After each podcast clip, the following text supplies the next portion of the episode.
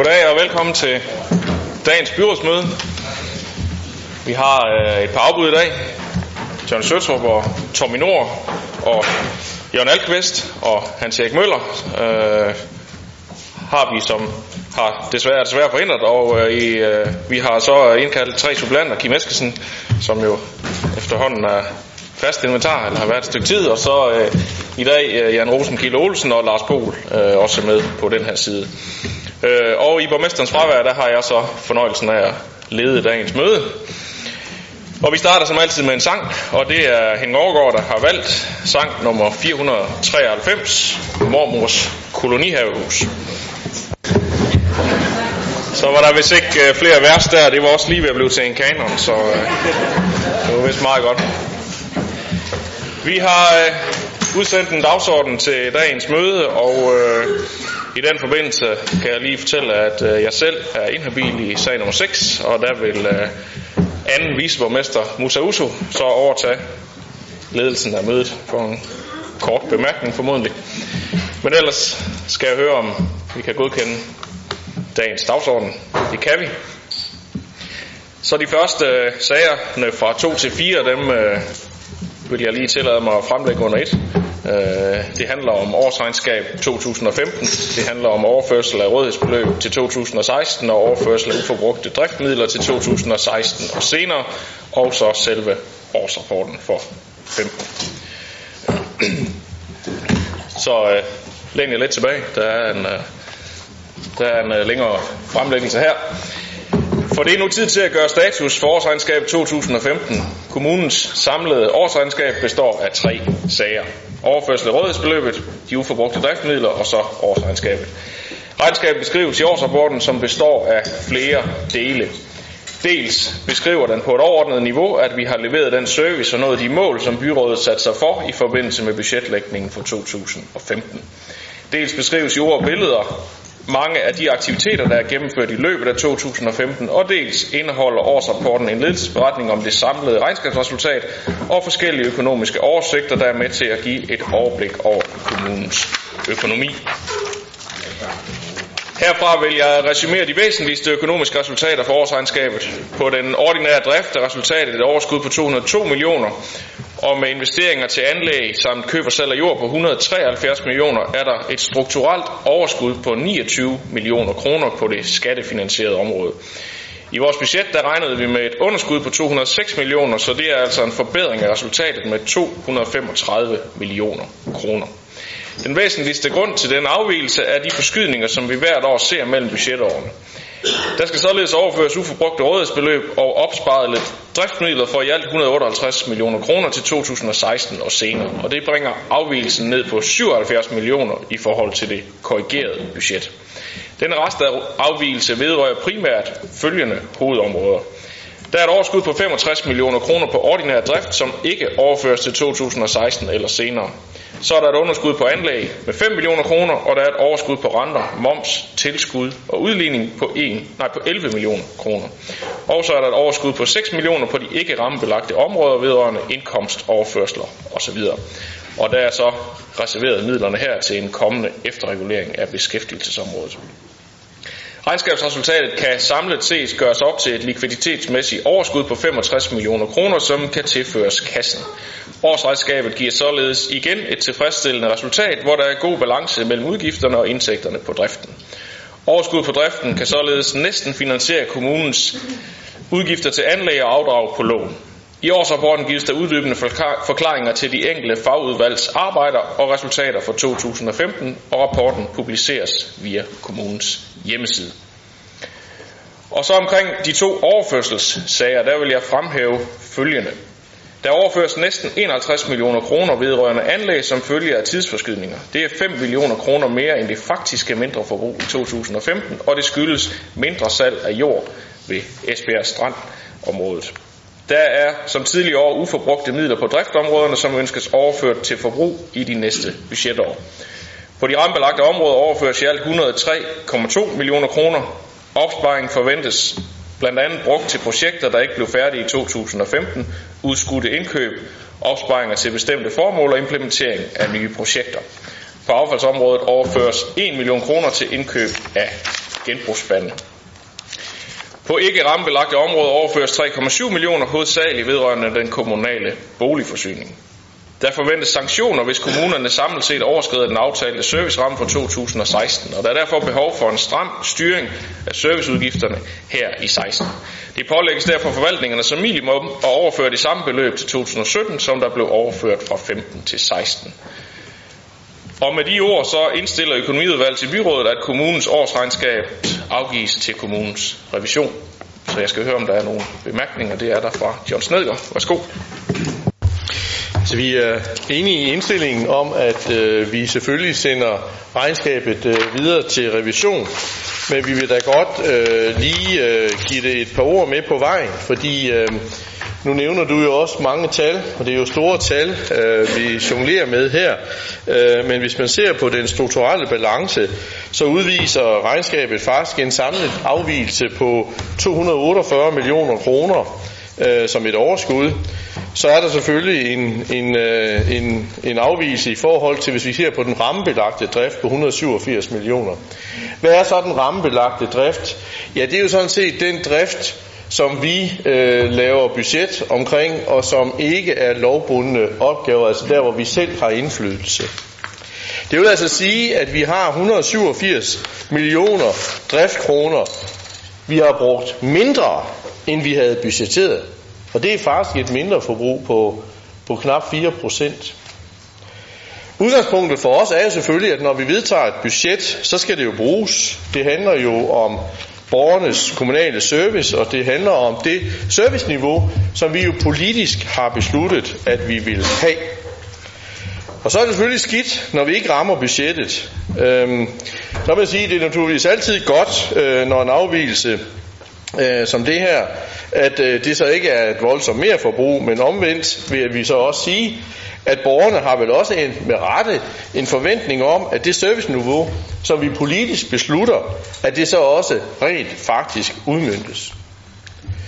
Og når jeg siger det, så er det jo fordi, at når vi nu ser på regeringen og Dansk Folkepartis beslutning om minusvækst i kommunerne, og dermed kan man jo også sige et klart øh, løftebrud i forhold til det, man gik til valg på, nemlig nulvækst. Vi var nogen, der mente, man godt kunne have lidt vækst, men dog øh, en nulvækst, så er det blevet til minusvækst. Og det vil jo sige, at øh, regeringen og DF jo er ansvarlige for, at vi her i kommunerne generelt, og det er jo derfor KL nu med, med, med rystende hænder skal til at i gang med at forhandle øh, med regeringen om økonomien i de kommende år, ja, så øh, kommer det jo altså til at medføre serviceforringelser, serviceforringelser for de ældre, for børnene og de syge, og de arbejdsløse kontanthjælpsmodtagere. Det er det, regeringen og Dansk Folkeparti er ansvarlige for. Og hvorfor siger jeg så det? Ja, det gør jeg, fordi at det er jo meget, meget vigtigt, at når vi er i en situation, hvor regeringen og Dansk Folkeparti i den grad skærer ned på kommunerne, og dermed skærer ned på den service, vi har at gøre med, ja, så er det da hammerne vigtigt, at vi så i det mindste overholder de budgetter, som vi er enighed om, der skal overholdes, og dermed også bruger de penge, vi enighed synes, der skal bruges på områderne. Så er jeg godt klar over, øh, som også øh, visborgmesteren sagde, at øh, hvis man skal gøre det her op i den reelle likviditetsmerforbrug, øh, for, øh, mere forbrug, øh, så er der tale om, øh, om øh, 65 øh, millioner kroner, øh, at det kan opgøres til det her overskud. Og også selvom det sådan for os, sådan helt almindelige dødelige, også er rigtig mange penge, så må vi jo også erkende, at det er jo selvfølgelig kun en øh, afvise på cirka 1%, når vi ser på, på den samlede øh, økonomi i, i Esbjerg Kommune. Men det er fortsat 65 millioner kroner, der kunne have været brugt til kommunal service. Det andet, og det sidste jeg vil sige i den her sag, det er jo så det, som også står nederst øh, i det, og det vender vi lige tilbage til på en senere sag på dagsordenen. Men det er jo det der princip, som vi synes er vigtigt i Socialdemokratiet, nemlig, at når man skal overføre penge, og det er jo så en del af hele den her sag, som du øh, redegjorde for her, øh, og det, det, det er jo så, at når penge skal overføres, om det er overskud på driften eller overskud på anlæg, så skal de selvfølgelig i kommunekassen. Og hvorfor skal de det? Ja, det er selvfølgelig fordi, at vi som byråd samlet set skal kunne vurdere, hvordan kan vi så bruge øh, de penge ud fra en tværkommunal øh, vurdering og en, en, øh, en fælles prioritering af, hvad er så vigtigt i de her sammenhænge her. Så derfor skal man ikke i et udvalg holde fast på pengene og sige, det er så vores, fordi vi har lige et projekt, der er blevet dyre. Det er ikke udvalgenes penge, Det er byrådets penge, og derfor bør byrådet jo selvfølgelig, når vi har budgetter, samlet set vurdere, hvordan de penge de skal bruges. Ja, tak. Ja, tak. Nu øh, skal man måske nok se årsregnskabet for 2015 i det lys, at øh, i forbindelse med det budget, vi vedtog for 14, der var vi øh, jo alle sammen klar over, at vi ikke var helt i mål og sat i gang med en kora-analyse for at få, få belyst øh, kommunens øh, økonomi og sammenlignet med andre relevante kommuner, og det kunne jo godt være, at det har medført lidt modhold øh, nogle steder, hvor man var lidt nervøs for, hvad det skulle medføre. Og så vil jeg så sige, at øh, inden du sådan svinger helt op til at give regeringen og Dansk Folkeparti på Christiansborg skylden for det her, så er det her jo et regnskab for 2015, der er baseret på en økonomiaftale, der er lavet forud for øh, budgetlægningen for 15, altså dengang den røde regering sad for bordenden. Så, så det, det kan godt være, at der er noget, der peger fremad her, men det er i hvert fald ikke relateret til årsregnskabet. Du får lige en kommentar igen, John. Ja, tak skal du have, Jesper. Jamen, øh, det sidste er jeg selvfølgelig enig i. Øh, når vi lavede budgettet, så er det selvfølgelig ud fra de vilkår og de rammeaftaler, der var, da vi lavede budgettet. Men det, jeg rent faktisk sagde, og det er måske så ikke sagt tydeligt nok, det er, at når vi nu fremadrettet kan se, at Dansk Folkeparti og regeringen er skyld i, at vi nu skal have minusvækst i kommunerne, er skyld i, at vi er nødt til at, at, at skære i servicen for de ældre, for børnene og for de syge og for de arbejdsløse, så er det da meget, meget vigtigt, at vi ikke kommer i en situation, at vi så til næste år også har brugt mindre, end det vi rent faktisk havde besluttet os for at bruge. Fordi så vil jeg meget, meget gerne have, at den service, vi i det mindste beslutter os for at bruge, og som vi måske kan få råd til at bruge, at den så rent faktisk også bliver udmyndtet til kommunal service til gavn for borgerne. Yes. Med de bemærkninger kan vi vist øh, godkende indstillingen. Det har vi gjort. Så går vi til sag nummer 5, som handler om øh, Esbjerg Erhvervsudviklings årsregnskab. Esbjerg Erhvervsudviklings regnskab for 2015 er fremsendt til byrådets orientering, og øh, Esbjerg Erhvervsudvikling har modtaget kommunalt tilskud på godt 10 millioner, og hertil kommer tilskud til markedsføring af Esbjerg Kommune på 2,8 millioner og tilskud til Esbjerg Festuge på 800.000. Esbjerg Erhvervsudvikling har haft øh, medlems, medlemsindtægter på 2,5 millioner kroner, og resultatet af året er et overskud på godt 130.000, og egenkapitalen udgør nu knap 1,7 millioner per 31. december 2015. Økonomiudvalget indstiller derfor til byrådet, at regnskab 2015 for Esbjerg Erhvervsudvikling tages til efterretning. Jeg skal høre, om der er nogle bemærkninger til indstillingen. Det var der ikke. Det har vi hermed gjort. Og så er vi nået til sag nummer 6, og nu vil jeg øh, dermed forlade Salen og overlader det til Musa for en kort bemærkning. Værsgo, Musa.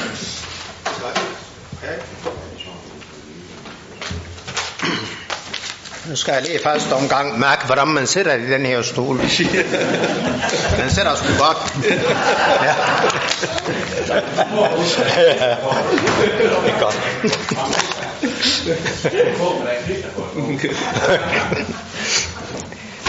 Ja, jeg har jo fornøjelsen øh, om at fremlægge sag nummer 6. Esbjerg Vand AS har besluttet at bygge et nyt vandværk i Kjærsing og ansøger i den forbindelse kommunen om garanti for lån op til 35 millioner kroner. Kommunen kan stille garanti for lån optaget af Esbjerg Vand AS uden at belaste kommunens låneramme. Stiller en kommune garanti for et selskab, skal i den forhold til gældende lov og praksis opkræve stiftelses- og garantiprovision ud fra samlet risikovurdering af det selskab, som garantien ydes. Esbjerg Vand AS har en kreditvurdering i absolut top. Og ud fra denne vurdering tilbydes selskabet en kommunal garantistillelse forudsat. Det betaler stiftelsesprovision med 0,25 procent og en løbende årlig garantiprovision på 0,75 procent. Økonomiudvalget indstiller til byrådet, at 1. Kommunen stiller garanti for låneoptagelse op til 35 millioner kroner. 2. Kommunen opkræver stiftelsesprovision med 0,25 procent og en løbende årlig garantiprovision ved den nuværende risikovurdering på 0,75 procent af restgælden primo orden. 3. Budgetmæssige konsekvenser indarbejdes ved budgetrevision og, budget, øh, og budget, budgetrevision og budget 2017 2020. Jeg skal høre, om der er bemærkning til indstilling. Det var det ikke, og dermed indstilling godkendt. Jeg blev siddende. Den gærsmart kommer mig Jeg skal lære ham fornøjelse. Ja. Hvad er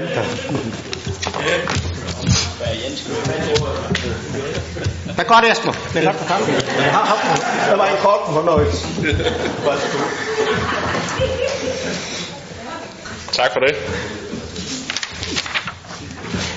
Vi går videre i dagens øh, dagsorden. Vi er nået til sag nummer 7, som handler om etablering af en støjvold ved Korskro Motorcenter, og det vil sagen vil forelagt af formand for Kultur- og Fritidsudvalget. Værsgo, Jacob. Jamen tak for det. Det var godt, at Musan rejste sig igen, fordi vi var lige på stykker, der var klar til at blive kuporlige herovre. Det er ambitionen, at Korskro Motorsportscenter skal være kraftcenter for motorsport, både i dansk og internationalt perspektiv, og det kræver selvfølgelig også faciliteter, som der støtter op om de sportslige aktiviteter. Som led i miljøgodkendelsen fra 2014, der har Kultur- og Fritidsudvalget øh, godkendt etablering af en støjvold på den del af areal, der vender ud mod Tingvejen og, og tankstationen, altså den sydlige ende. Støjvolden den bliver anlagt af jord, som der er på motorsportcenterområdet. Der har været nogle forskellige målledninger, og øh, der er fundet forurenet jord på tre forskellige områder, og det jord vil der ikke blive flyttet på i forbindelse med, med den her etablering af støjvold. Ifølge lokalplanen, der skal der overholdes en vejbyggelinje på 25 meter i forhold til midten af Tingvejen, og det vil betyde, at effekten af støjvolden vil blive væsentligt forringet for en ejendom på Grimstrupvej. Derfor så er der søgt og givet dispensation fra Vejdirektoratet på det punkt. Korsbro Motorsportcenter samler aktiviteter og kompetencer inden for motorsport og skaber et unikt og attraktivt sportsligt miljø, der er med til at sætte Esbjerg Kommune på landkortet. Vi vil rigtig gerne markere som et sted, der har gode forhold, både for bredde og eliteidrætten. Og selvom den kommende støjvold ikke vil resultere i tilladelse til flere løbsdage for Esbjerg Motorsport Auto, så kan foreningen på andre måder drage stor fordel af den alligevel. Foreningen har i dag kun tilladelse til at køre folkerace, men med støjvognen der vil foreningen også kunne få mulighed for at udvide aktiviteterne, så det, de fremover skal få lov til at køre rallycross, crosskart og electric kart på banen ude på Korsroen. Det er der stort potentiale i, fordi det giver mulighed for mange nye medlemmer, også i en yngre aldersklasse end hidtil. Det betyder, at Esbjerg Motorsport og Auto vil kunne afholde forskellige former for offroad-løb, og jeg ved, at foreningen allerede har fået forespørgseler på store mesterskaber og stævner. I forhold til økonomien, der har COVID lavet et prisoverslag for os på anlægsprojektet, og det ligger på godt 3,25 millioner kroner. Over de senere år der er der sparet midler op på den styrbare ramme til formål, der står reserveret godt 3,2 millioner kroner til etablering af støjvolden. Hvis der er brug for mere, så vil midlerne i begrænset omfang blive finansieret via fritidsbygningsrammen for 2016. Efter den politiske godkendelse, så går udbudsprocessen i gang, og afhængig af den vindende leverandørs tidsplan, der håber vi på, at projektet kan blive gennemført i løbet af sommeren. På den baggrund indstiller Kultur- og Fritidsudvalg og Økonomiudvalg til byrådet, at der afsættes et rådighedsbeløb og meddeles en anlægsbevilling i 2016 på 3,22 millioner kroner til etablering af støjvold ved Motorsportcenterets sydøstlige skæld. Og det finansieres som sagt af driftmidler på den styrbare ramme i 2016, svaret op til formålet. Ja, der er ikke umiddelbart andre, der ønsker ordet her, så den har vi dermed også vedtaget. Så går vi til sag nummer 8, som handler om øh, det gamle rådhus i Ribe, og den vil, øh, det er en kompliceret sag, så den skal jo, vi har to udvalgsformænd op og sige lidt om. Først så er det formand for Social- og Arbejdsmarkedudvalget, Henrik Valø, og derefter følger Kultur- og Fritidsudvalget igen, Jakob. Værsgo, Henrik. Ja, det er meget kompliceret, så det tager også meget lang tid, så læn jer tilbage og nyd tilværelsen. Det gamle rådhus i Ribe er en overræk blevet administreret af borgerservice. Tanken har været, at det skulle bruges til borgerlige hvilser af både danske og udlandske par, museumsudstillinger, venskabsbyudstillinger, rådhussamlingen, og så også som et sted, man kunne lege sig ind og afholde møder og kurser. Der er i 2015 været ca. 2200 betalende gæster på museet, og godt 285 par er gået derfra som ægtefolk. Men møde- og kursusaktiviteten efterlader lidt at ønske. Altså sådan frit oversat, så betyder det nok, at øh, der ikke har været så meget gang i den, i den del. Vi ser gerne, at der kommer mere liv i det gamle rådhus, øh, både til gavn for byen og for kommunen. Og for at sætte lidt mere gang i den udvikling, ser vi et fint perspektiv i at overdrage driften af huset til kulturområdet. Borgerservice har et stort ønske om at udvikle bryllupsturismen, og sammen med kulturområdet og de muligheder, det, det bringer med sig, ser vi et stort potentiale. Derfor indstiller Social- og Arbejdsmarkedsudvalget, Kultur- og Fritidsudvalget og Økonomiudvalget til byrådet af drift og driftsbudget i forbindelse med det gamle rådhus i Ribes flyttes fra Social- og og Arbejdsmarkedsudvalget til Kultur- og Fritidsudvalget. Og så kan du få lov at gå videre, Jakob. Tak skal du have, Henrik. Siden øh, 1200-tallet så er det gamle rådhus stået på von Stykkens plads som en markant og begivenhedsfuld bygning i Ribe. Den historiske arv skal vi som kommune selvfølgelig værne om, fordi det er en gevinst både for Ribe og kommunen som helhed. Og i det gamle rådhus har vi en ambition om højere grad at rette fokus på de kulturelle aktiviteter, som Henrik også var inde på. Samtidig med, at man flytter driften fra Social- og Arbejdsmarkedsudvalget til Kultur- og Fritidsudvalget, så er der så derfor også allieret med en af kommunens markante kulturinstitutioner, nemlig Sydvestjyske Museer, der fremover vil fungere som forvalter af det gamle rådhus.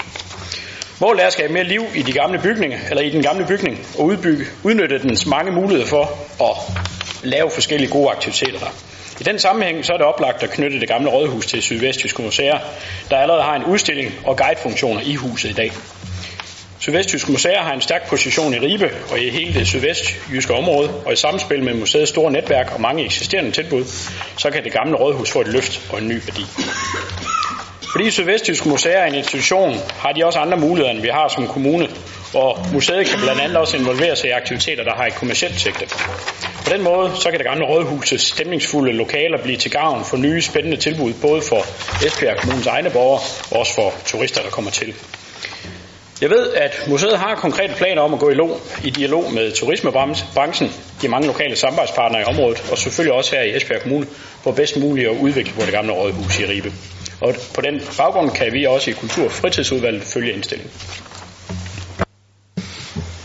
Det øh, ser det ud til, at hele byrådet kan, så det har vi her med gjort.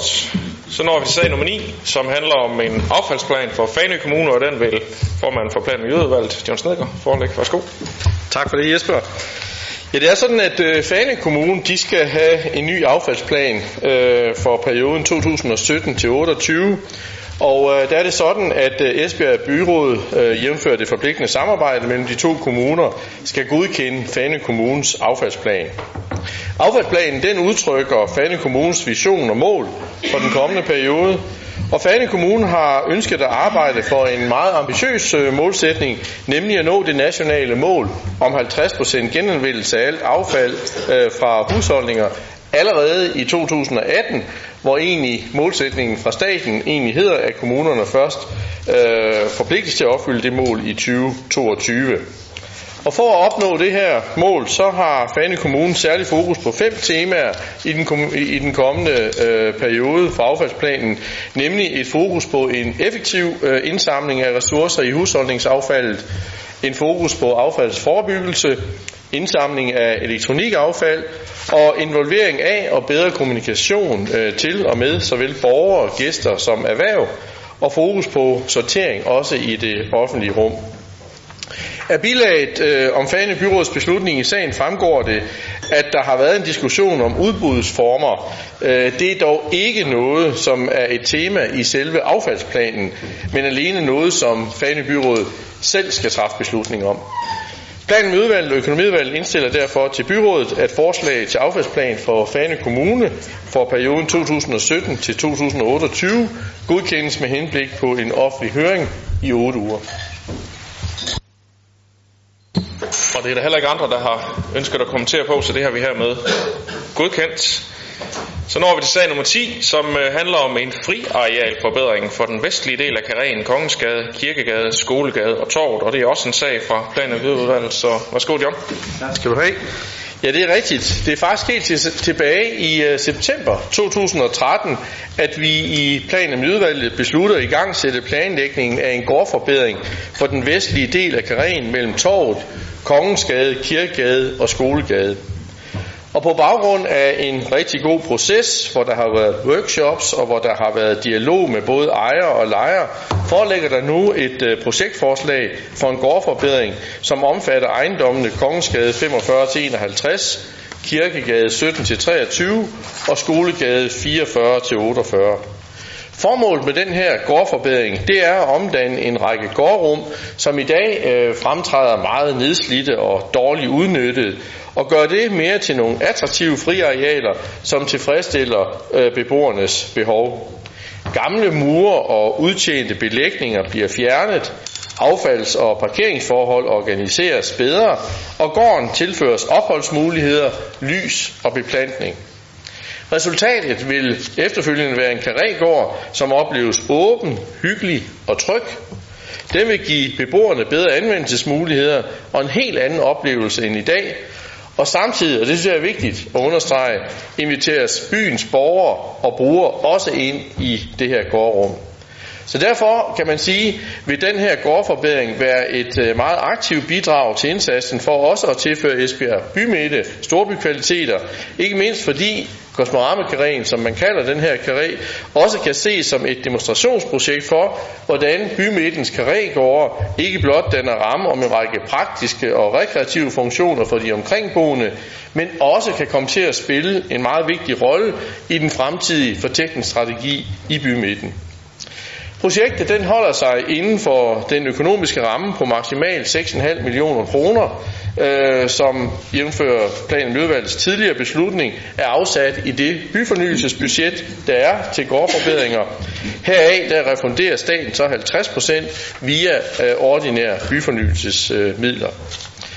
Det er også meningen, at projektets udgifter søges reduceret blandt andet via tilskud fra private grundejere, og her vil jeg godt øh, i den forbindelse nævne, at Vilmos Holding, som i øvrigt ejer syv af de ni ejendomme i den her karé, har givet tilsavn om en privat medfinansiering af gennemførelsesudgiften på omkring en million kroner eksklusiv moms.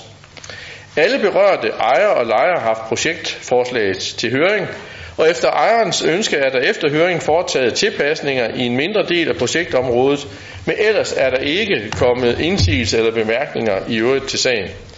Og derfor indstiller plan- og miljøudvalget og økonomiudvalget til byrådet, at der træffes dels en byfornyelsesbeslutning om at gennemføre gårdforbedringen for Kosmorama i henhold til det projektforslag, som ligger øh, til øh, gårdforbedringen, og med de ændringer, som så er ønsket af ejerens skolegade 44A, sådan at, at gårdforbedringen bliver en lille smule større.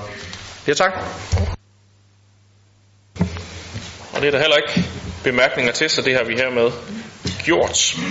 Så når vi til sag nummer 11, som handler om midlertidige boliger til flygtninge i ledige ældreboliger, og den vil blive forelagt af formanden for Sundheds- og Omsorgsudvalget, Henning Ravn. Værsgo. Tak skal du have.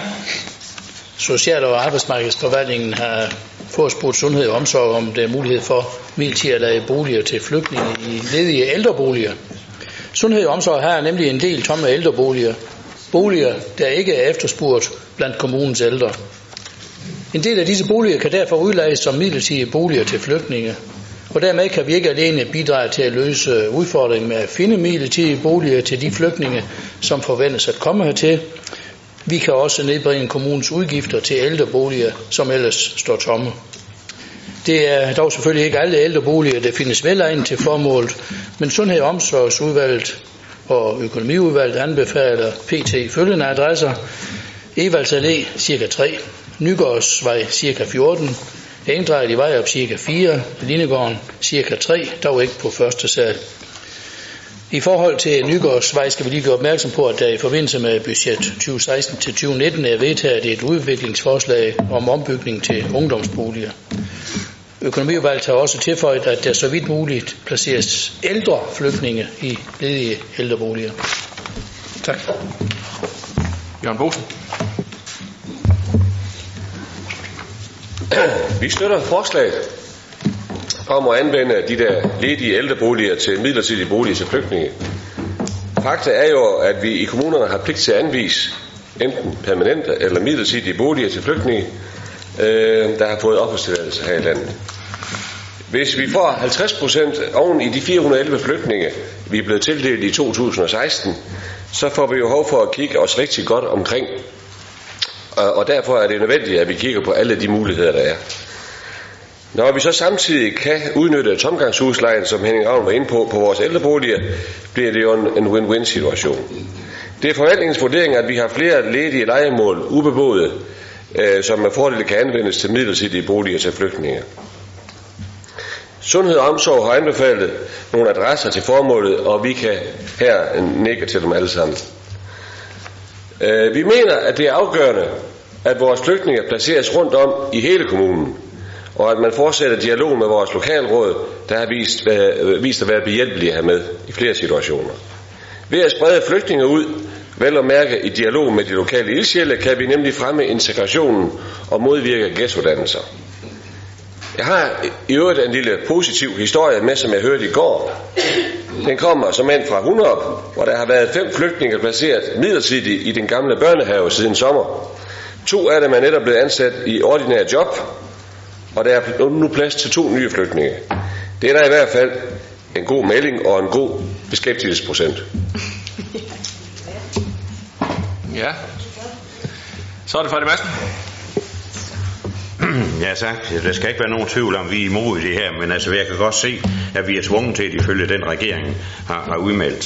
Det er jo så typisk for en, en regering, der sætter, på, der sætter på nuværende tidspunkt, at man her skal øh, øh laste kommunerne med sådan noget her. Men øh, nu prøver vi at se, om, om det er sådan, flygtningen øh, mener, at de her boliger er attraktive nok til dem. Og så frem de ikke er nok til dem, så vil jeg i hvert fald foreslå, at vi beder dem om at flytte en anden sted hen, således man ikke får Kolding om igen her i Esbjerg. Men øh, nu skal vi ja til det her, fordi vi har de her boliger stående tomme, og vi kan ikke lege dem ud, så derfor siger vi ja til det, men altså det skal, det skal være, og det ikke være sådan, at man skal tro, det her, det er, en præst, øh, at det er noget, der, der er præcis for andre steder. Så derfor siger vi ja i den her omgang, som vi ser fremover. Så må vi så håbe, at nu man kan komme i arbejde, så de kommer ud til at bo. Henning, Henning Aargaard. Ja tak. Jamen, øh, vi støtter også fra enhedslistens side øh, den her sag. Øh, vi er meget enige i den måde, som SF øh, fremlægger øh, deres syn på, hvad der er godt, og, og, og også den rigtige måde at takle det på i forhold til fordelingen rundt i hele vores kommune. Og det er vigtigt, at vi har det for øje i enhver sag, vi måtte komme til at behandle her i byrådet omkring øh, placering af, øh, af flygtninge og, og, og deslige øh, i den her sammenhæng.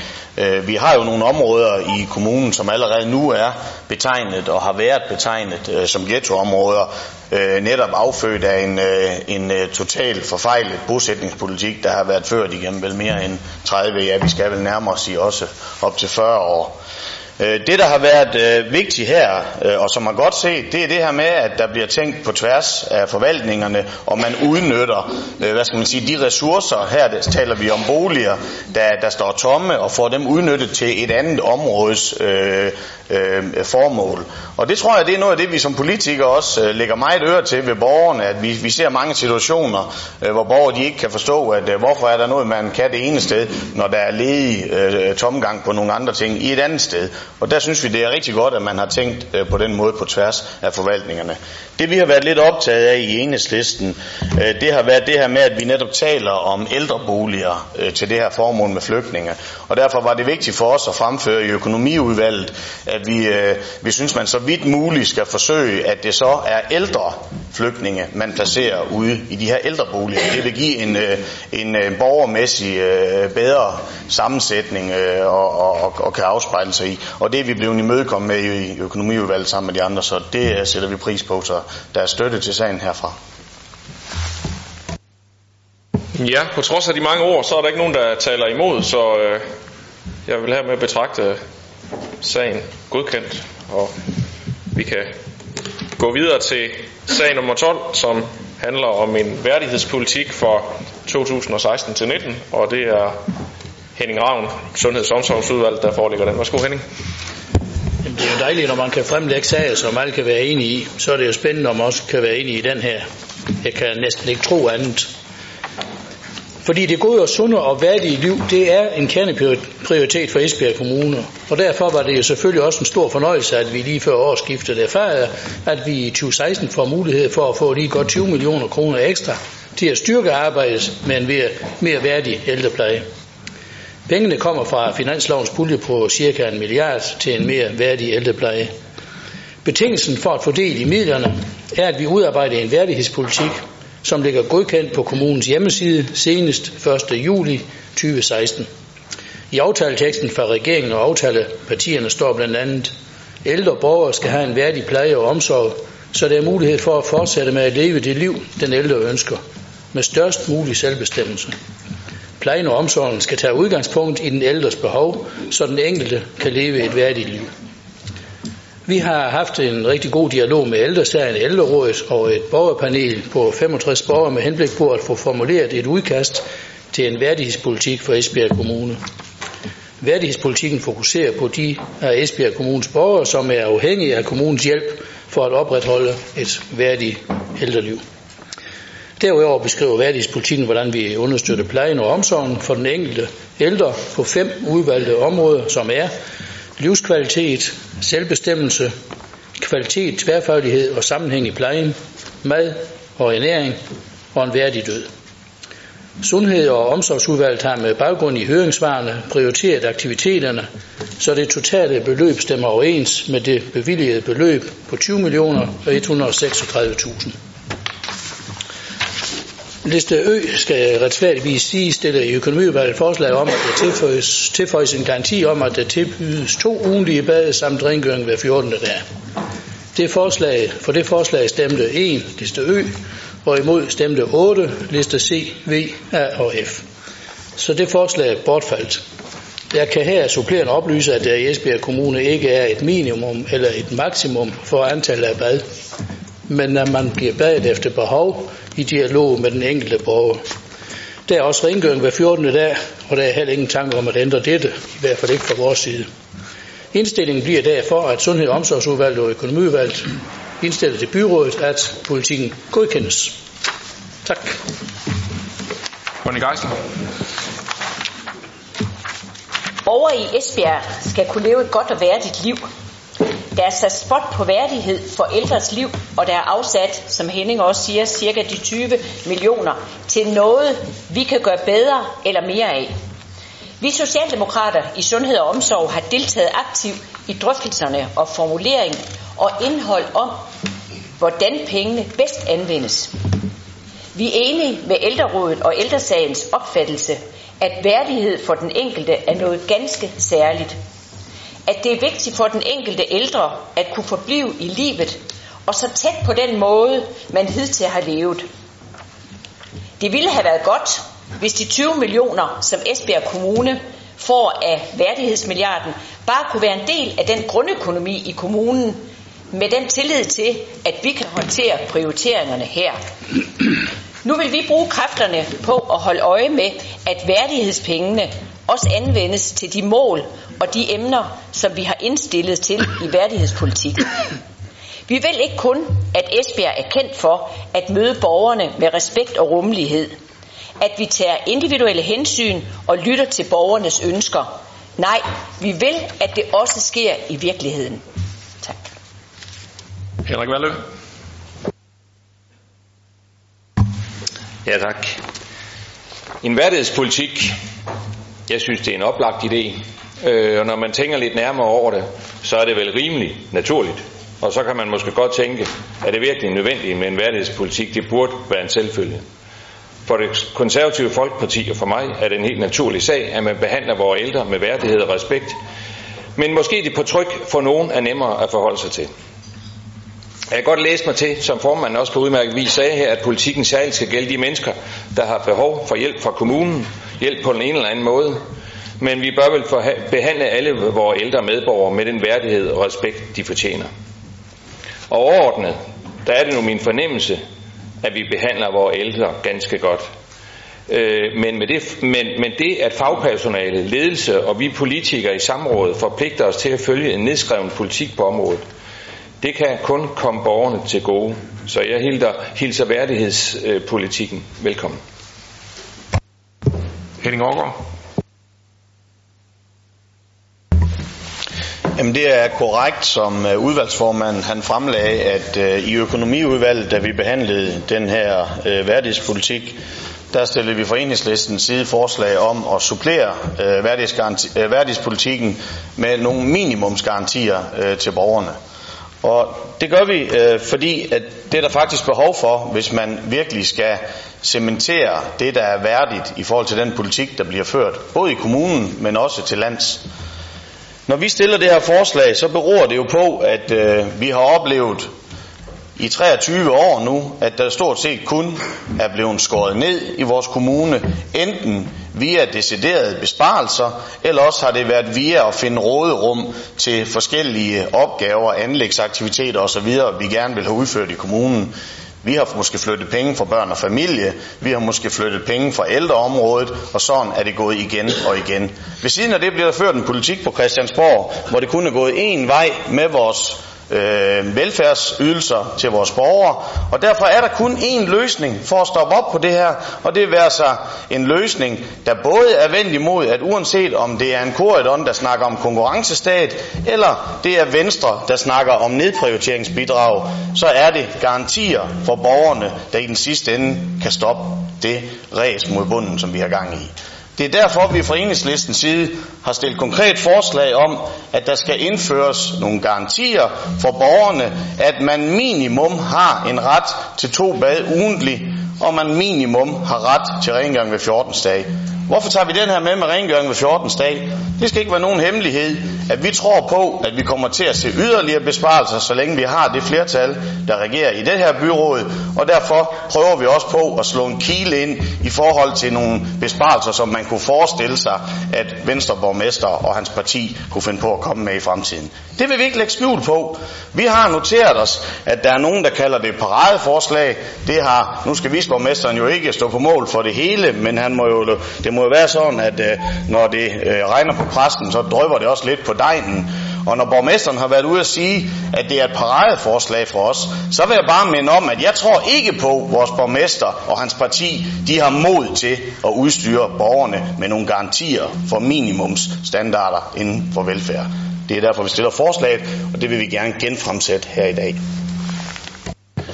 Ja, vi har lige et stykker mere på tallisten. Det tænker jeg lige, vi tager, inden vi, øh, vi øh, tager en, en afstemning om dit forslag. Vi, øh, vi må forsøge at køre videre på trods af forstyrrelserne. Freddy Madsen, du er næste på listen. Ja tak. Øhm, jeg forstår egentlig ikke øh, enhedslistens forslag om her, at der skal stilles en garanti for minimum to bage. Det, hvis det er sådan, at man har nu lavet det ordning, den ordning, at til man får bag efter behov, er det ikke så garanti nok for, at den ældre får de bag vedrørende ønsker sig? Det var lige det, jeg godt ville øh, slå, have slået fast. Ja, Diana? Jamen, jeg vil sådan set også rose øh, politikken, men det er sådan set ikke det, øhm, der får mig til at tage ordet.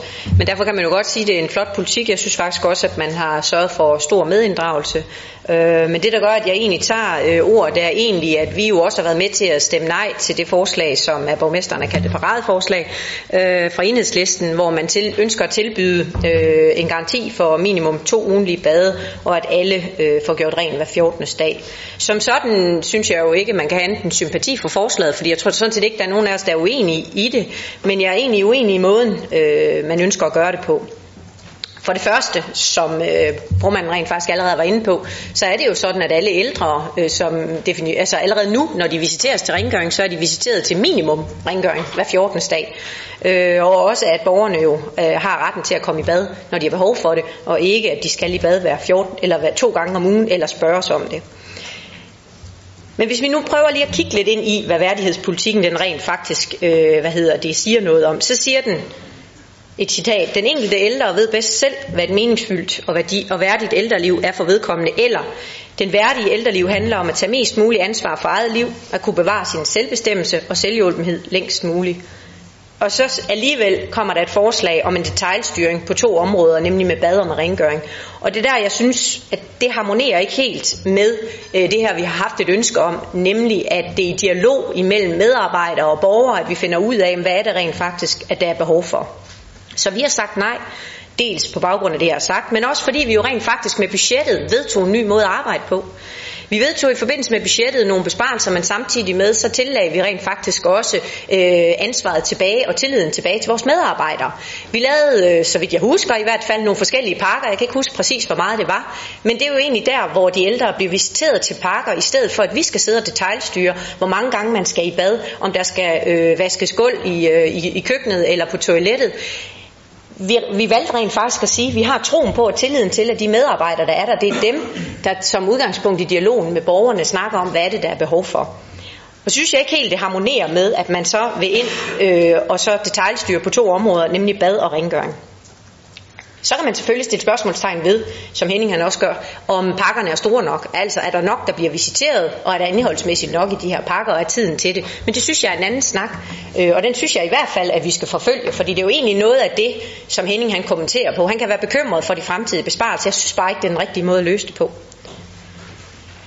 Vi har sådan set et ønske om generelt at komme væk fra detaljstyring, fordi vi mener, at detaljstyring det fremmer byråkratiet. Vi mener faktisk også, at detaljstyring fremmer øh, det dokumentationskrav og pres, der hviler på vores medarbejdere. Fordi hvis de skal gå ind og dokumentere, at de rent faktisk har opfyldt den her garantiforpligtelse, så skal de ind og vinge forskellige skemaer af. Hvis borgeren så har sagt nej tak, fordi de gerne vil bades en gang om ugen i stedet for, eller en gang hver tiende dag, eller en gang hver dag, så skal vores medarbejdere så måske ind efterfølgende og skrive, hvad de har talt med borgeren om. Det vil sige, at tiden går til byråkrati, til at nedfælde den garanti, som vi går ind og blander os i øh, som politikere.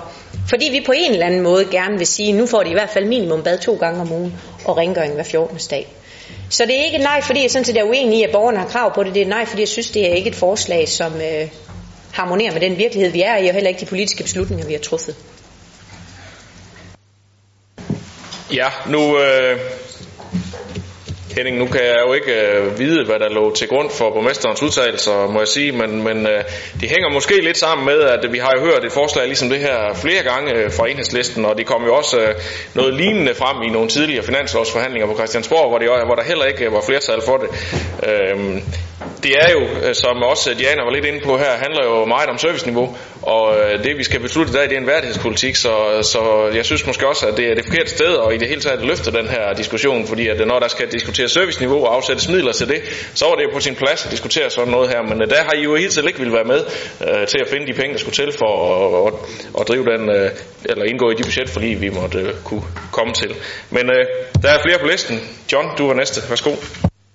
Jamen, øh, øh, Connie øh, har jo som vores ordfører på ældreområdet på udmærket vis øh, givet øh, vores bidrag til, til selve værdighedspolitikken. Vi synes, øh, der er rigtig gode elementer i det.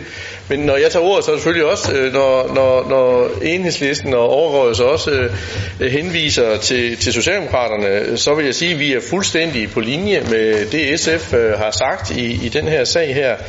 Øh, vi synes, det er vigtigt, og det er noget af det, vi har kæmpet rigtig meget for. Det er at undgå administration, bøvl, spektakel, skemaer, men lad de dygtige medarbejdere, social- og sundhedsassistenter, social- og sundhedshjælper og så videre, syg, hjemmesygeplejen, foretage de øh, valg, de skal, øh, når de er derude.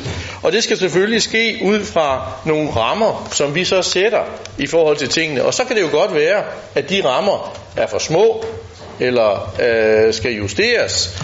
Og der vil jeg så sige, at der kunne det i hvert fald være rigtig, rigtig dejligt, hvis det så også var sådan, at enhedslisten, ligesom vi andre, ville tage et ansvar for økonomien og tage et ansvar for øh, de prioriteringer, som vi nødvendigvis må tage, når det er sådan, at vi skal finde ud af, hvor stort et service nu skal der så være. Men øh, det kan vi jo håbe, at I så vil være med næste gang, vi laver budget, og så dermed tage ansvar for tingene, så kan vi jo diskutere det, som jeg synes, øh, visborgmesteren rigtig siger, i det øh, rette sted, hvor det skal, nemlig der, hvor vi diskuterer serviceniveau, og det er, når vi diskuterer budget. Henning Aargaard.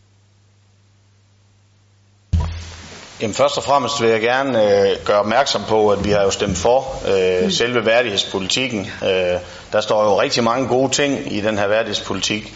Det står vi ved. Nu er det også sjældent, vi har oplevet, at der bliver fremlagt sådan nogle politikker her, hvor der står noget rigtig møg i. Så, så derfor er det jo meget naturligt, at det er alle de pæne ord, man har sat i en værdighedspolitik. Så det kan vi fint støtte op om. Men vi synes, den har nogle mangler, og det er jo derfor, vi har fremsat øh, det øh, forslag, som vi har gjort. Freddy øh, fra Dansk Folkeparti, han, undskyld, øh, Liberal Folkeparti, på en fejl, øh, han stiller spørgsmål til enhedslisten om, om, om ikke vi er dækket ind, eller hvordan det er, jeg skal forstå det spørgsmål. Men, men til det er der at sige, nej, det er vi netop ikke. Det er derfor, vi stiller et forslag om garantier. Det beror så netop på, at Køge Kommune jo netop gennemførte nogle besparelser, der trykkede serviceniveauet, blandt andet på ældreområdet, rådet langt længere ned, end man kunne leve op til lovgivningen. Og den måtte man føre ved, øh, ved landsretten, og der har kommunen altså vundet retten til, at man kan presse sine besparelser så langt ned. Og det er derfor, det er affødt af den dom, der er faldet ved Køge Kommune, at vi siger, at der er behov for, at der gives nogle minimumsgarantier til borgerne. Så det var i hvert fald svar på, på den del af det. Så siger øh, viceborgmesteren øh, noget med, at, øh, at, øh, at øh, grunden til, at Venstre kalder det et paradeforslag, eller borgmesteren har været ude og kalde det et paradeforslag, det er fordi, at vi ikke tager økonomisk ansvar, når det skal være. Jeg er glad for, at viceborgmesteren dermed bekræfter, at der er behov for at finde penge til yderligere besparelser på det her område. Det er jo i virkeligheden det, han siger. Vi skal lytte rigtigt. Jo, det er det. Fordi i dag, der har de jo, de får jo bad to gange om ugen i dag. De får jo rengøring hver 14. dag. Så når de ældre allerede får det i dag, så koster det jo ikke noget at give dem de her garantier. Så hvorfor er det, at borgmesteren, og nu også viceborgmesteren, er så forhippet på, at vi ikke skal have garantierne? Det er selvfølgelig fordi, det vil lukke nogle døre for, hvad man kan indføre af yderligere besparelser, jævnfører den dom, der er faldet over i Køge. Og jeg tror også, det så et eller andet sted øh, bliver svar på, på det, jeg må give til, øh, til øh, S og, og SF i forhold til det spørgsmål, de stiller. Øh, jeg vil gøre opmærksom på, at værdighedspolitik er mange flotte ord, men der, hvor ens holdninger de rigtig viser sig, det er ikke gennem det, man siger og det, man skriver, men det er de handlinger, man rent faktisk udfører. Det har vi gjort ved at stille det her forslag. Henning Ravn. Den her værdighedspolitik, som bliver fremlagt her, det er jo ikke en, som øh, blev lavet sådan her med et fingerknips. Det har faktisk været ført rigtig mange gode dialoger. Øh, ældresagen og ældrerådet har også holdt en høring med ældre mennesker. Og vi kan bare konstatere, at værdighed er vidt forskellig fra menneske til menneske. Øh, noget af det, der ligger også meget på sinde, er, at øh, de ældre med, øh, mennesker skal have lov at have deres selvbestemmelse. Og den er også meget forskellig. Vi øh, vil nødigt tvinge folk i bad, fordi der er altså nogen, som kun vil bade en gang om ugen. Så er der nogen, der gerne vil bade hver dag, og det har de behov for, og det bliver de. Der er også nogen, der får gjort rent mere end hver 14. dag, hvis de har behov for det. Men jeg har egentlig lyst til lige at fortælle et par ting, som nogle af de her borgere kommer med. Der er en, der siger, at det er vigtigt at få os, altså vi ældre, til at bruge krop og muskler, mens vi kan. Så kan vi leve længst muligt i eget liv og eget hjem. Der er også en, der siger, vi skal have jordbær langt mere, som vi får nu, med fløde. Og en siger, ældre mænd skal ikke bare gå i joggingbukser, fordi det er det nemmeste. Og sådan er der en hel masse forskellige udsagn, der viser, hvor forskellig værdighed er. For nogle er det altså ikke værdigt at gå i joggingbukser. Og for andre der er det mest værdigt, hvis man bare kan få jordbær tre gange om ugen. Så må ikke vi kan finde ud af det med vores dygtige medarbejdere og vores borgere i en rigtig god dialog. Det tror jeg på. Tak. Fredrik Madsen. Den øh, værdighedspolitik, vi her skal tage stilling til, øh, der er jo meget både godt, og der er skidt i den. Det kan jo ikke undgås. Det har været en kolossalt stort stykke arbejde for, for at gennemføre den her, eller for den, for den lavet. Og derfor synes jeg, at det er i orden, som den er nu, at de ældre får bag, når der er behov for det. Og, og om, om det så skulle gå, kunne sige ja til, til I siger mindst to gange om ugen, når de stander med rengøring, så synes jeg, at det, det er der ikke nogen problem. Fordi når de nu får lov, eller når de nu får bag, når de ønsker det, så må det jo være godt nok. Jeg har da ikke nogen problem med at stemme for, at det er minimum to gange ugen, hvis det er det, den ældre ønsker. Men hvis det ikke er det, den ældre ønsker, det ikke have det. Sådan er det. Diana? Jamen ja, før jeg bliver sat i hardcore med alle mulige besparelser og alt muligt andet, som Henning han får svunget sig op til her, så vil jeg bare lige sige, at det jeg sagde, det var, at årsagen til, at vi sagde nej til det, det var for det første, fordi det allerede er sådan i dag, at det kan de ældre få. For det andet, og rent faktisk har vi også afsat penge til det, øh, når vi, i budgetforlig, vi har været med i. For det andet, så er det detaljstyring og dokumentationskrav. Fordi når man laver garantier, så er der afrapportering, og medarbejderne skal krydse skemaer af og aflevere og lave årsrapporter og alt muligt andet. Det var det, vi gerne ville væk fra, da vi lavede hele denne her, det her paradigmeskifte, som man har lavet på ældreområdet, hvor man har et ønske om at give tilliden tilbage til medarbejderne. Det er jo klart, Henning, at der selvfølgelig skal være midler til det arbejde, de, øh, vores medarbejdere de så skal lave.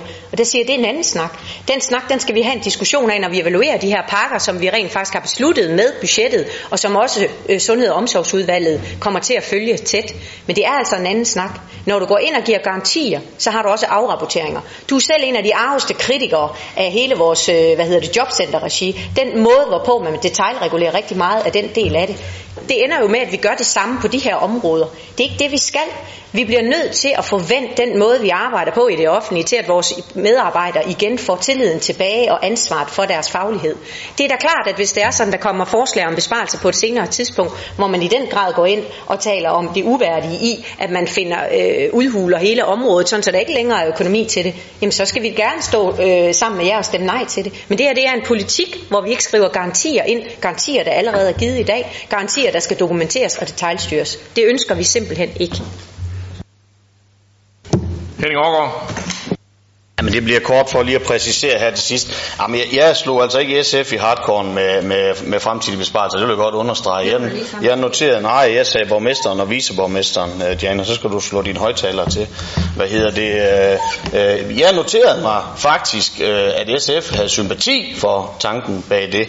Men jeg vil godt sige både til SF, til Socialdemokraterne og også til, til, uh, til Liberal Folkeparti, at det her er præcis det, du efterspørger, Freddy. Det er et forslag om at udstyre borgeren med en minimumsgaranti. I ligger som forudsætning ud, at så skal man have to bad om ugen. Der er der ikke nogen, der skal tvinges i bad. Der er der ikke nogen, der skal tvinges til at lave noget registrering osv. Det her, det er en minimumsret, man kan udstyre borgeren med, som man kan bruge som værn imod det system, der vil pålægge yderligere velfærdsforringelser, der må komme i fremtiden. Så vi fastholder altså vores forslag.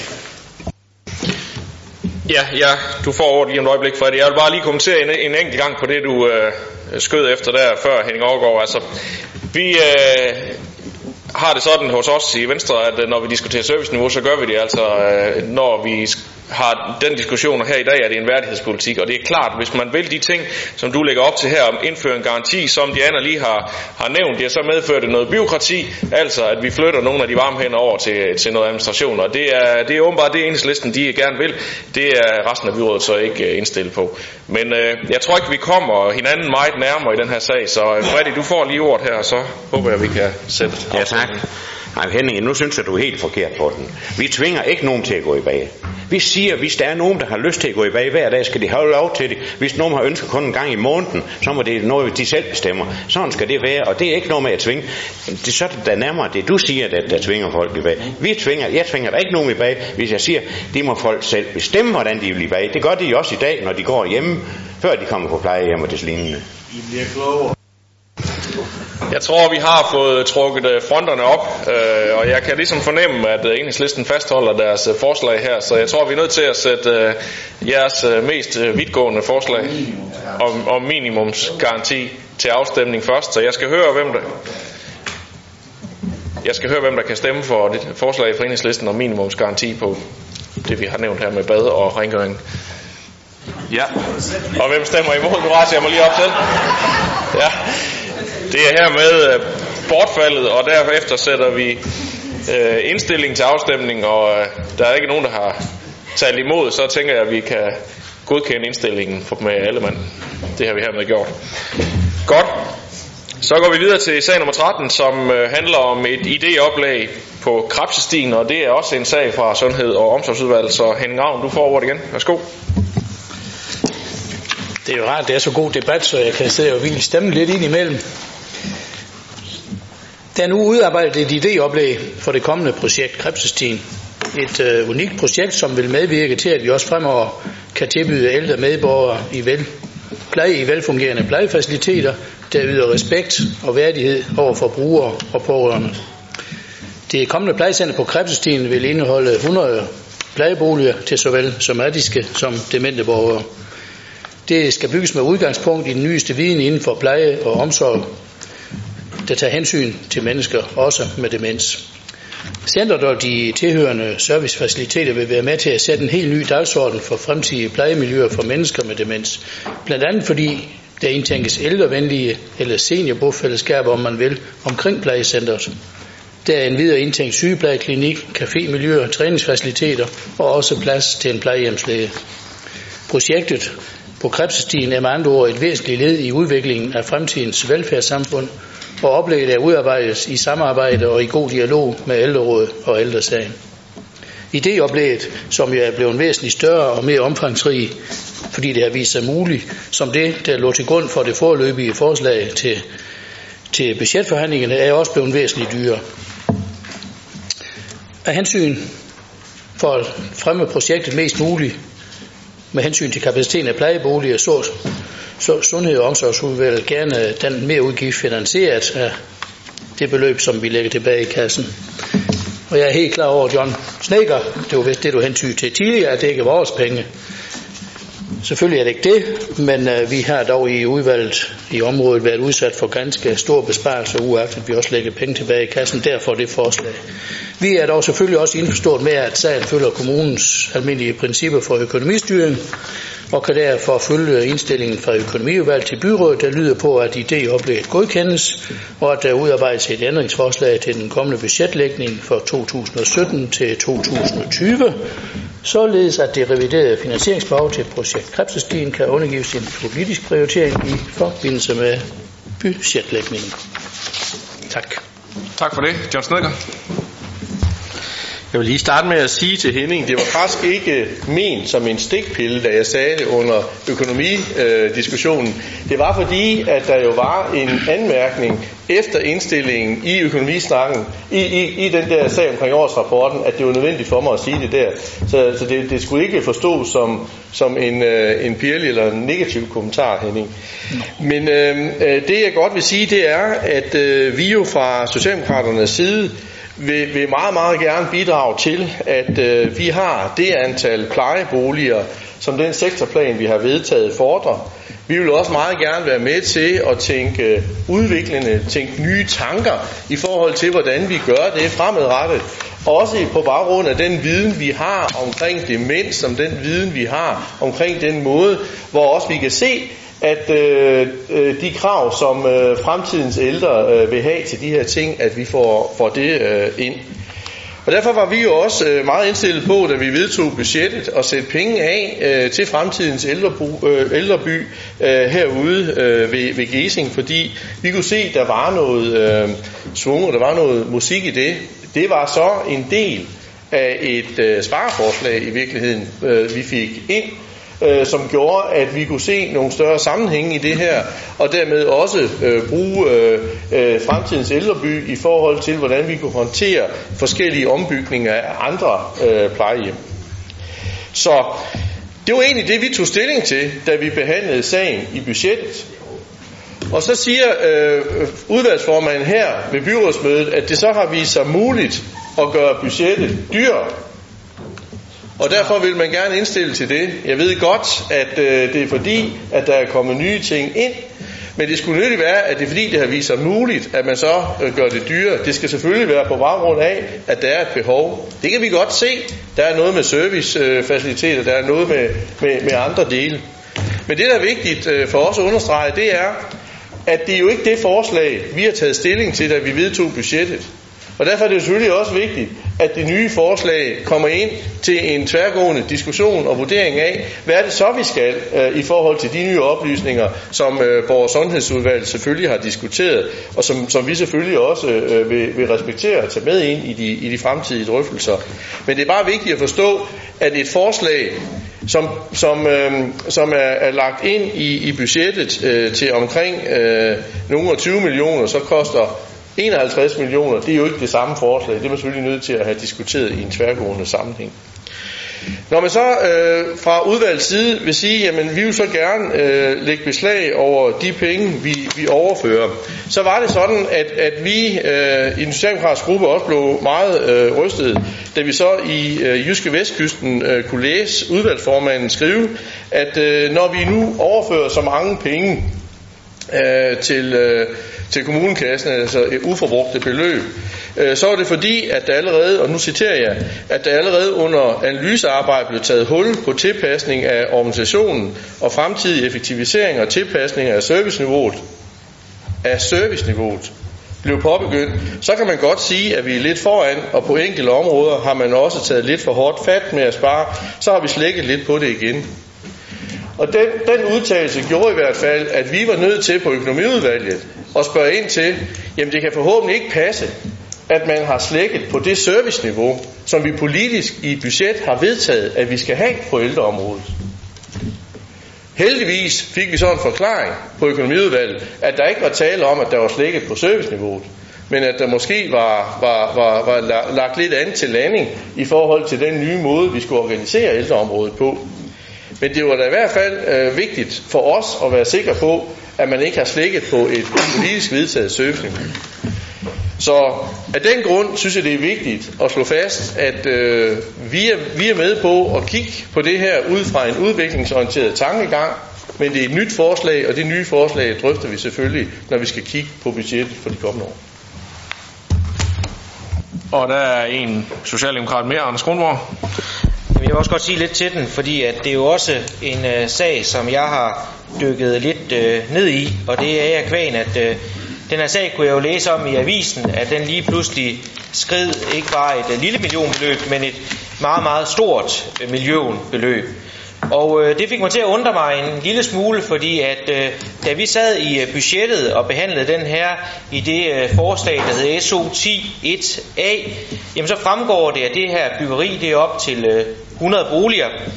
Det fremgår klart, hvad det her byggeri det kommer til at koste. Og i øh, den 14. december sidste år, der behandlede vi jo starten i forhold til det her byggeri, og øh, der stod der, at øh, projektet det ønsker at stå klar ultimo 2018. Meget bekendt så har vi ikke haft op af tidsplanen, den skal forskydes ud til 2019, hvad der fremgår her. Det her det er ikke et, øh, et gammelt byggeri, der skal renoveres. Det er ikke et eller andet, vi kender til. Der er noget i, i undergrunden på nuværende tidspunkt. Og øh, den nysgerrighed, jeg havde i forhold til det her, det gjorde det i hvert fald fuldstændig øh, klart med de tilbagemeldinger, jeg fik, at den her, den havde haft øh, en, øh, en meget mærkelig gang på øh, jorden, den her sag. Det er jo sådan normalt, når vi, øh, når vi gerne vil have øh, nogle ting til budgettet, så forventer vi jo også, at tingene de øh, nogenlunde holder sig inden for skiven øh, i hvert fald ikke springer i øjnene med 31 millioner kroner. Jeg har selvfølgelig forståelse for, at hvis det er gamle byggerier, så kan der være et eller andet i murværket, som man ikke kan se, inden man går i gang med at renovere. Men her er der altså tale om helt nyt øh, byggeri. Og det viser sig faktisk, at den her sag, den ikke havde fulgt øh, de gængse procedurer for vores øh, byggerier, nemlig med, at den skal over og kvalitetssikres i øh, ejendommen og beregnes. Det er først i november måned, eller i december måned efter byrådet, at ejendommen begynder at kigge på den her. Og der kan man så se, at det man har sjusset sig frem til i, øh, i øh, social og omsorg, at det holder simpelthen ikke vand. Så øh, jeg vil godt sende det signal, at nu synes jeg, at vi skal have øje på den her sag. Det her det er et rigtig spændende projekt. Det sagde vi også, da vi forelagde sagen tilbage i øh, december. Det ligger et rigtig spændende sted med gode stiforbindelser. Men øh, jeg synes, det er øh, lidt at komme med et helt andet projekt øh, ind ad bagdøren, når det pludselig øh, ikke engang et år efter springer 31 millioner kroner. Der må vi altså kunne forvente, at det her det holder sig inden for skiven. Og der har jo så været nogle notater undervejs, og i et af de notater står der, at det gamle projekt, det indeholdt kun 75 øh, boliger. Men når jeg går ind og læser de budgetpapirer, som vi politikere har stillet, taget stilling til, så er tallet 100 altså nævnt, at det er op til 100 pladser.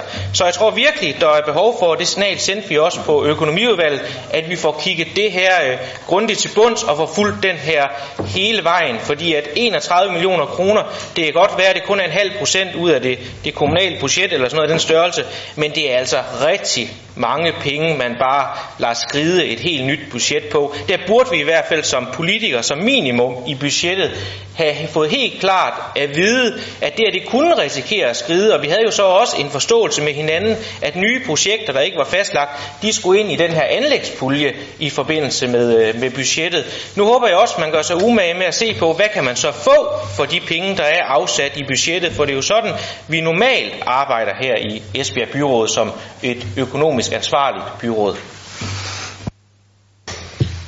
Der er blevet sat mange ord på, Henning. Du får lige lov til at replicere på det, Henning Ravn. Værsgo.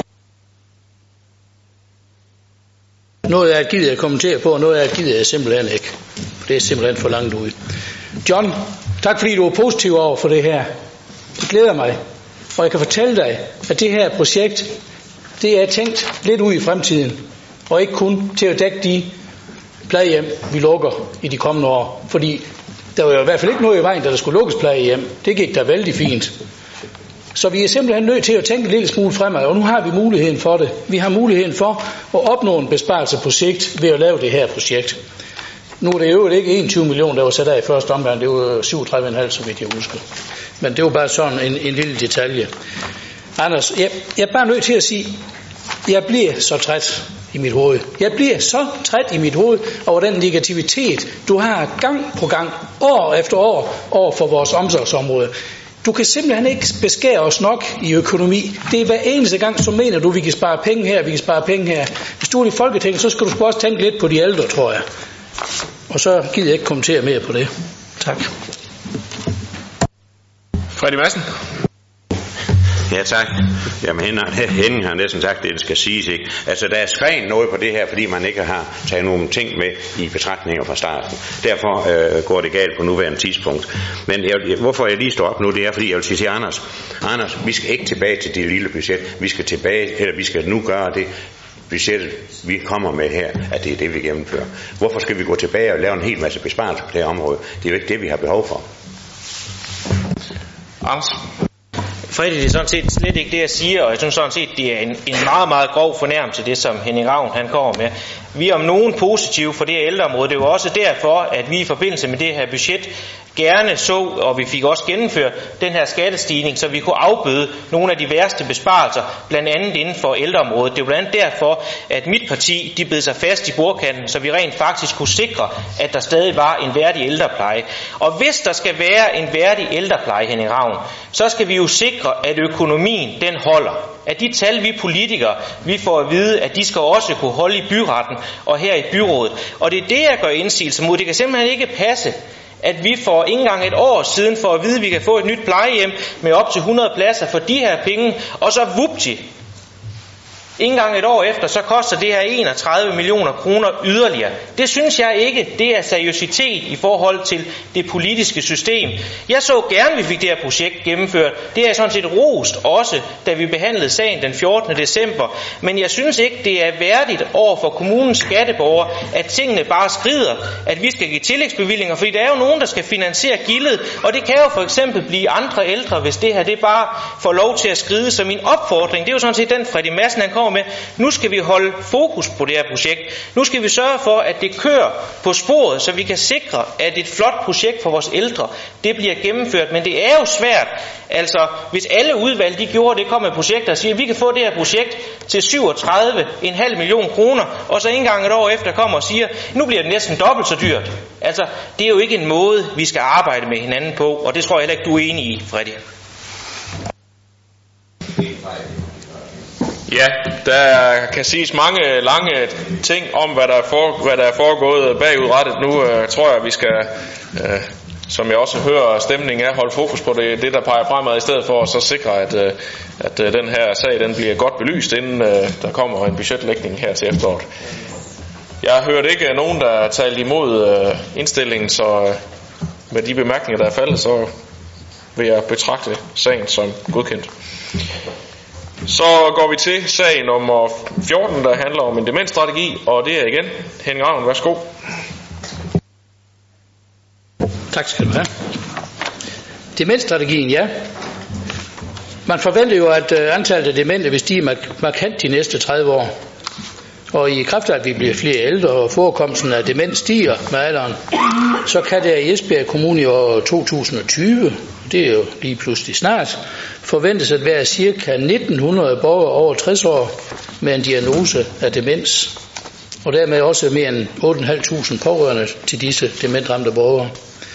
Vi har derfor øh, gennem nogen tid arbejdet med et udkast til en ny demensstrategi, fordi vi vil gerne være en demensvenlig kommune, der med udgangspunkt i den nyeste viden og evidens tager hånd om det stigende antal borgere, som på sigt bliver ramt af demenssygdommen. Målet er at skabe bedst mulig livskvalitet for demensramte borgere og deres pårørende. Demensstrategien fokuserer på fem områder, som har vist sig særlig relevante i forhold til at skabe de bedste livsvilkår for mennesker med demens og deres pårørende. Disse ting er forebyggelse og tidlig opsporing, det er rehabilitering, det er pårørende, det er kompetenceudvikling og videndeling, og det er medborgerskab. Strategien har snitflade både til Esbjerg Kommunes vision 2020, til sundhedspolitikken 2015 til 2020, seniorpolitikken og værdighedspolitikken. Demensstrategien har været til høring i ældresagen i ældrerådet, i handicaprådet, integrationsrådet og udsatterådet, og på baggrund af hørings, og der på baggrund af høringssvarene foretaget en enkelt ændring i strategien, og det drejer sig om, om at der tilføjet ordet handicap i myteboblen på side 7. Sundhed- og omsorgsudvalget og økonomiudvalget indstiller til byrådet, at øh, vi godkender demensstrategien. Tak. Conny Geisler. I sagsfremstillingen i dag, der kan vi læse, at antallet af demente vil stige de næste 30 år. Vi bliver ældre, og vi bliver mere udsatte for den sygdom.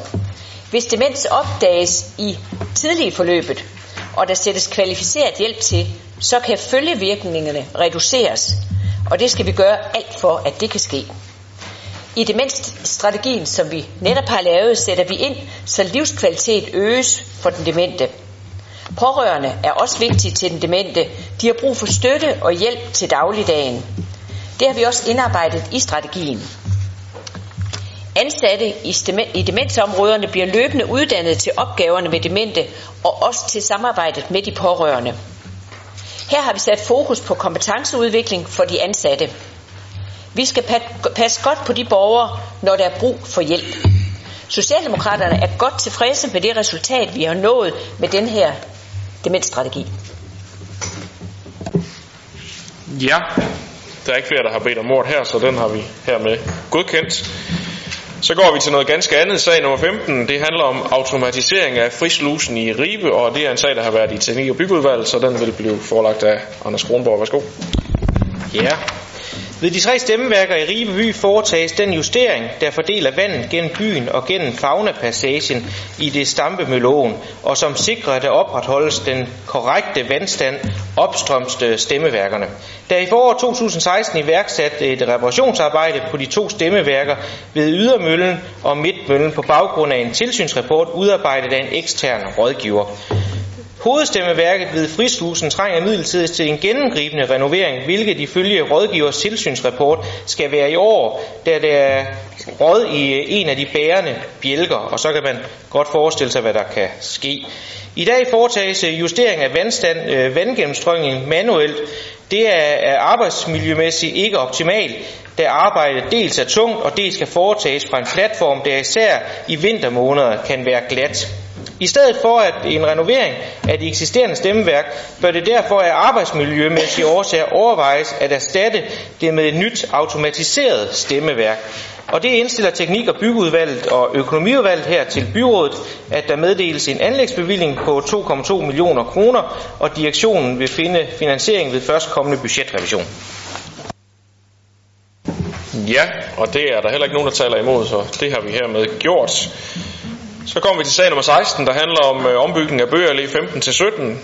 Det er, handler om 18 boliger, og det er en sag, som vil blive forelagt af formand for Social- og Arbejdsmarkedsudvalget, Henrik Valø, og så vil øh, Anders Kronborg komme ind på noget om det byggetekniske bagefter. Værsgo, Henrik. Tak for det. Den 28. oktober 2015 har Social- og Arbejdsmarkedsudvalget godkendt et idéoplæg til etableringen af længerevarende botilbud øh, på Bøger 15-17 i Ribe. Botilbud er til 18 borgere med fysiske og psykiske øh, funktionsnedsættelser, som har, har behov for et længerevarende botilbud. Det er et erstatningsbyggeri øh, til borgere, der i dag er midlertidigt genhuset, og til borgere, der har et utidsvarende botilbud. På baggrund af idéoplægget har Teknik og Miljø i samarbejde med bygherrerådgiveren udarbejdet byggeprogram og dispositionsforslag for projektet. Botilbuddet skal øh, etableres på udviklingscenter Ribe i, den, i, i en eksisterende bygning. Den bygning bliver nemlig rømmen for de nuværende beboere, når der i starten af nyår står et nyt botilbud klar til 18 multihandicappede på Bøge Allé nummer 14. I forbindelse med ombygningen bliver botilbuddet på Bøge Allé 15-17 omdannet til almene ældreboliger med tilhørende fællesarealer og servicearealer til personale. Jeg vil således gerne her anbefale byrådet, at projekteringsmidlerne til at etablere, etablere botilbud, botilbud på Bøge Allé 15-17 bliver frigivet. Og så er der vist Anders. Mange tak, Henrik. Og vi har også behandlet den i teknik- og byggeudvalget, og det er jo et sted, vi arbejder, og jeg tror, vi alle sammen vi kender det rigtig godt. Så jeg vil nøjes med at sige, at teknik- og byggeudvalget, social- og arbejdsmarked og økonomiudvalget vi indstiller til byrådet, at byggeprogrammet med tilhørende bilag, det godkendes, dispositionsforslag godkendes, og, der, og at det afsætte rådighedsbeløb frigives en projekteringsbevilling på i alt 2,3 millioner kroner, inklusive moms, fordelt med 1,9 øh, cirka 1,9 millioner kroner i 2016, og så lige knap en halv million kroner i 2017. De præcise tal, de kan læses i teksten, og økonomien, den skulle holde i projektet.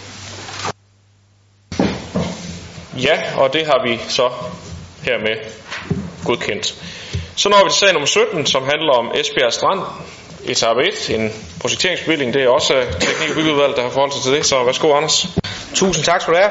Esbjerg Strand, det omfatter omdannelsen af den nordøstligste del af Esbjerg Havn til et attraktivt blandet byområde med lystbådhavn, rekreative maritime funktioner, grønne områder, domiciler for havnerelaterede virksomheder samt offentlig og privat service. Projektet det er opdelt i øh, tre etapper, hvor etape 0 med Esbjerg Brygge og H.E. Blumensvejs forlængelse og udvidelse af Hjertingvej er udført. Og hvis I ikke har været ude og køre på strækningen, så vil jeg gerne opfordre jer til, at I tager ud og kører på det. Det har virkelig været en lettelse i forhold til øh, trafikken, at vi har fået Hjertingvej 4 sport, og kan godt være en inspiration til flere af vores andre indfaldsveje i kommunen. Men gennemførelse af etape 1 er nu klar til opstart, hvor der indledningsvis skal ske en forundersøgelse, rådgiverudbud og efterfølgende projektering af anlægget. Etape 1 omhandler en ny øh, havnelagune med plads og mulighed for fritidsaktiviteter, en ny løsbådehavn til fritidssejlads og sejlsport, og skaber samtidig en ny rekreativ bydel og yderligere ca. 23.000 kvadratmeter erhvervsjord. Der ansøges derfor om frigivelse af 7 millioner kroner til projektering af etape 1 fra det i budgettet 2016 til 19 til formålet afsatte rådighedsbeløb. Teknik- og byggeudvalget og økonomiudvalget vi indsætter til byrådet, at der meddeles den ansøgte projekteringsbevilling på 7 millioner kroner. Bevillingen fordeles med 4 millioner kroner i 2016 og 3 millioner kroner overføres til 2017. Ja, tak for det. Det er jo et fantastisk projekt, vi her har gang i nu her, så det bliver rigtig spændende at se, hvordan det udvikler sig, når nu øh, vi begynder så at sige at gå ud i vandet med, med næste etape her. Øh, det var faktisk øh, afslutningen på den åbne del af mødet med at godkende sig den her sag, så tak fordi I kom.